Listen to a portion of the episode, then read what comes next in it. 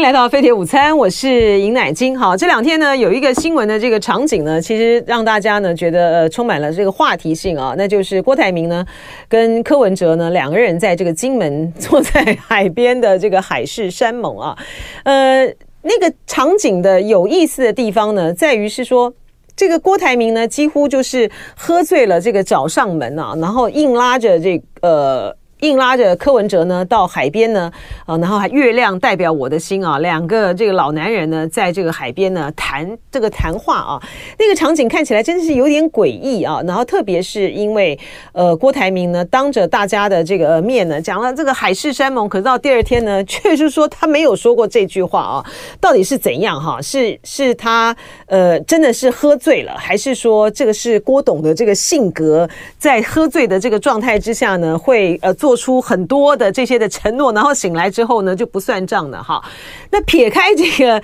撇开这些比较有趣的话题性的呃这种不谈啊，很重要的郭台铭呢，他这一次呢到这个金门去，他要去呈递哈他的和平宣言给这个赖清德，他要表达啊他对于呃两岸呢必须要维持和平的这样子的一个渴望啊。然后呢，他事后呢就是在抱怨说，呃大家呢都不去。看他的这个和平宣言啊，我们有多少人呢？认真的能够认真的去看过郭台铭的和平宣言？有有多少人呢？真正的知道他在这个金门，他在当时还在参加这个国民党初选的时候啊，呃，到金门去发表这篇宣言，他的实质上的这个内容和他的呃所强调的诉求是什么？我看大家都。没有太多人注意这个部分啊，呃，大多呢都还是在这些政治上面的这个互动啊，呃，他跟谁十指紧握啊，然后呢握了多少秒啊啊，然后特别呢是在呃现在这个阶段，当侯友宜的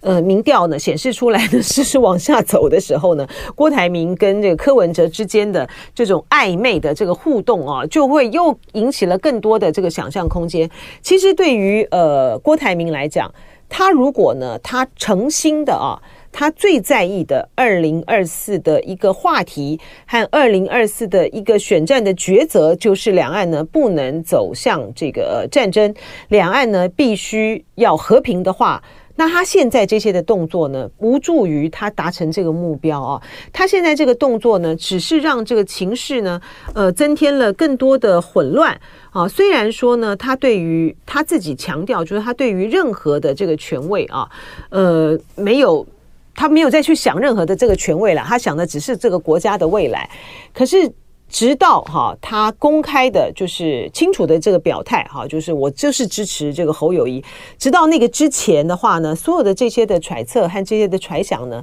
都会。都会一直继续下去的了啊！更何况呢？呃，现在呢，郭台铭呢所显示出来的，似乎好像在对于嗯要不要支持侯友谊的这个部分呢，呃，显得有一些犹犹疑啊。然后嗯，也没有那么的态度，没有那么的清楚啊。所以那当然就让他对于呃是不是有可能跟这个柯文哲合作啦等等啊，就有更多的呃一些的呃做文章的空间嘛啊。所以一切的决定就是郭台铭你要在。这个这场选战上面呢，扮演什么样的角色，要有什么样的地定位啊？呃，而且不只是这场选战，也关系到就是说你在台湾的呃民众的心目中，你想要建立起什么样的一个形象和定位，其实你要有一个非常清楚的、明确的判断跟一个抉择啊。你是要做一个呃搅局者，还是呢？今天要做一个是成全大局的一个 kingmaker 哈，那他要好好的这个想清楚啊。我觉得以这个郭董的这个高度呢，嗯，他嗯，即便呢是在政治上面呢，的确是经验不够啊，但是你这个纵横捭阖这个商场，而且不是。不是台湾这么小的一个池子，是一个国际的一个大的一个商场领域。你看到了见见识的这个事情很多嘛，哈，所以你应该有一定程度的足够的高度啊，来去思考。这关系到的是你自己啊，你自己在呃台湾这个民众心目中的定位啊，呃，不要把过去呢你累积在呃台湾的这些，不管是呃捐冲出来呃要买疫苗啊，然后捐疫苗，然后再。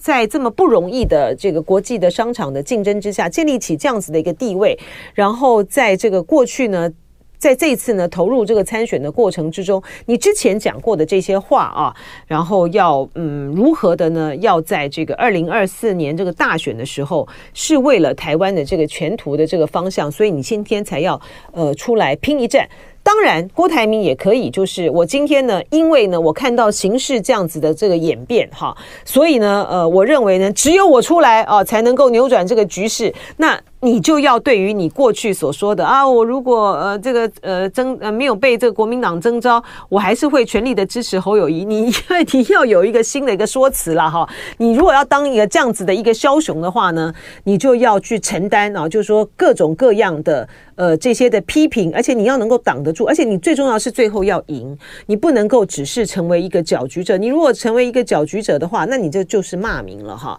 你除非呢，你有这样子的把握，你有这样的决心而且你有这样子必胜的这个胜算，否则的话呢，你就要选择一个呢，对于你自己这一次的为什么要投入初选，哈，你要有一个很清楚的设定的一个定位，这个定位呢，是为了台湾，是为了郭台铭，是为了整个两千三百万人的未来的这前途大局而着想啊。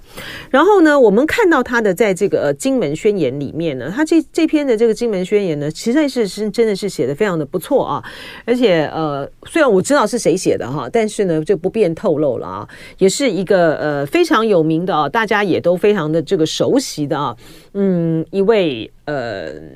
真的是非常的这个学有专精啊，在各方面呢都非常的有根底的啊，嗯，一位也是大作家哈，也是一个评论人啊，嗯，好，那他的这个呃宣言，他一开始的时候呢，他提到的，我就觉得呢，他的这种叩问啊和他的提法，我觉得就蛮打动人心的啊。他说，台湾有两千三百万人，谁最了解战争的可怕？谁最渴望和平？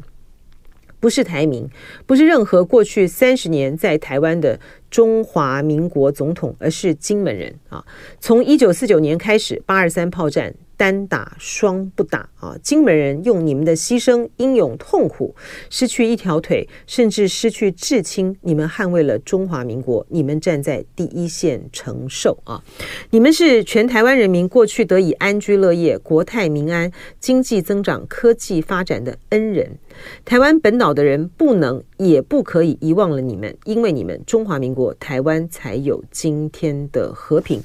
他写的没有错哈，在过去这么长的这个时间以来啊，一九四九年，呃，国民政府这个迁台以来，呃，有曾经经历过这个战争的呃威胁和恐怖的。我们除开我讲的是一九四九年啊，政府呃国民政府迁台以来，在这个二战期间的时候，作为这个日本的呃殖民地的台湾，当时有非常多的这个台湾人呢，有遭遇到就是空袭啊、躲警报哈。这样子的一种恐惧啊，和这种的对于生命的这个威胁和和那种朝不保夕的一种惶恐感啊，在战争的呃阴影之下。但是到了一九四九年之后呢，我们非常有长的一段的时间，我们其实已经是呃不知道什么是战争啊，不知道那种战争。你在面对战争的时候，你人所要做的抉择啊，在一个战争的威胁和战争的一个巨大的。巨大的这种恐惧之下，你其实人可能可以做的这个抉择呢，是非常非常有限的啊。呃，我的父亲辈啊，我的祖父辈，我们很多人的这个父辈、祖辈、母亲辈啊。他们呢，在这个二次世界大战的时候，在这个对日抗战的时候，呃，在战争的这个威胁之下，在国家要灭亡的这个情形之下呢，他们呢，其实人的命运呢，不随着自己的意志而转啊，而是你被这个大时代的这样子的一个召唤之下，很多人就选择他就是加入。啊，这个军队加入这个从军的行列，加入这个保家卫国的行列，因为那个时候呢，覆巢之下无完卵，它不再只是，它不再只是一个停留在呃文字上面，停留在文章里面一种好像是一种情操上的呼唤，而是面，而是一个真一个一个真实的生存的性命的一个抉择。你摆在你眼前的这个路上，就是就是只有两条。要么就是力战到底，要么就是屈辱的作为殖民和这个或者是阶下囚啊。那可是，在台湾，在台湾有一群人，有一群金门人，他们因为这个八二三炮战，他们经历了战争上面的这个风险，那个炮弹呢，如如雨之下的啊。骑在每一个人的每一天的生活上面，就是在这个炮弹的这下面去存活，哎啊，然后因为他们用他们的这个生命去捍卫了这个、台湾的这个自由啊，捍卫了台湾的人可以在八二三炮战之后能够享有这么长时间的一个和平的一个状态。我们今天呢有这样子的和平，真的是要感谢这个金门人。真的是要感谢呢，蒋介石他们当时呢率领的这个国军啊，率领的这个金门人，呃，抵御了呃大陆呢对台湾的这样子的一个威胁啊。那所以今天当我们再去面对到有可能的战争的呃状况呢，再一次的这个降临的时候，摆在我们眼前的路不是非常的清晰吗？摆在我们面前的这个抉择不是非常的明白吗？呃，这两天莫斯科。俄罗斯的本土遭遇到了无人机的攻击，对于莫斯科的民众来讲，从去年开始开打到今年，已经超过一年多的这场俄乌的战争，它不再只是一个发生在乌克兰领土上面的战争，它不再只是一个发生在乌克兰领土上面每一个人乌克兰的民众要去面对生死威胁的战争，而是莫斯科的人民、俄罗斯的人民，他们也开始感受到战争。对于他们带来的性命上面的一个威胁，而这样子的一个威胁，对于发动这场战争的普丁，他在国内会造成什么样的影响？他会带来一些什么样的一个后果？能不能有一个足以足够的一种力量，阻止普丁再继续的往这样子一个疯狂的道路上面的前进？人民的抉择是重要的。而我们今天在面对到一个不断的在对于大陆的这个政权，呃，采取一个挑衅的做法。你现在呢，虽然改变了口径啊，这个呃赖清德呢，他说他他是他们现在是这个和挺保台啊，然后呢，蔡英文说呢，没有任何一个政党可以用来用战争来恐惧人民，可是你却没有拿出一个具体办法的一个政党来说，对于人民，我们应该用我们什么样的一个行动，用我们那个选票。告诉他们，我们的一个抉择答案似乎是非常明显。就爱点你 UFO。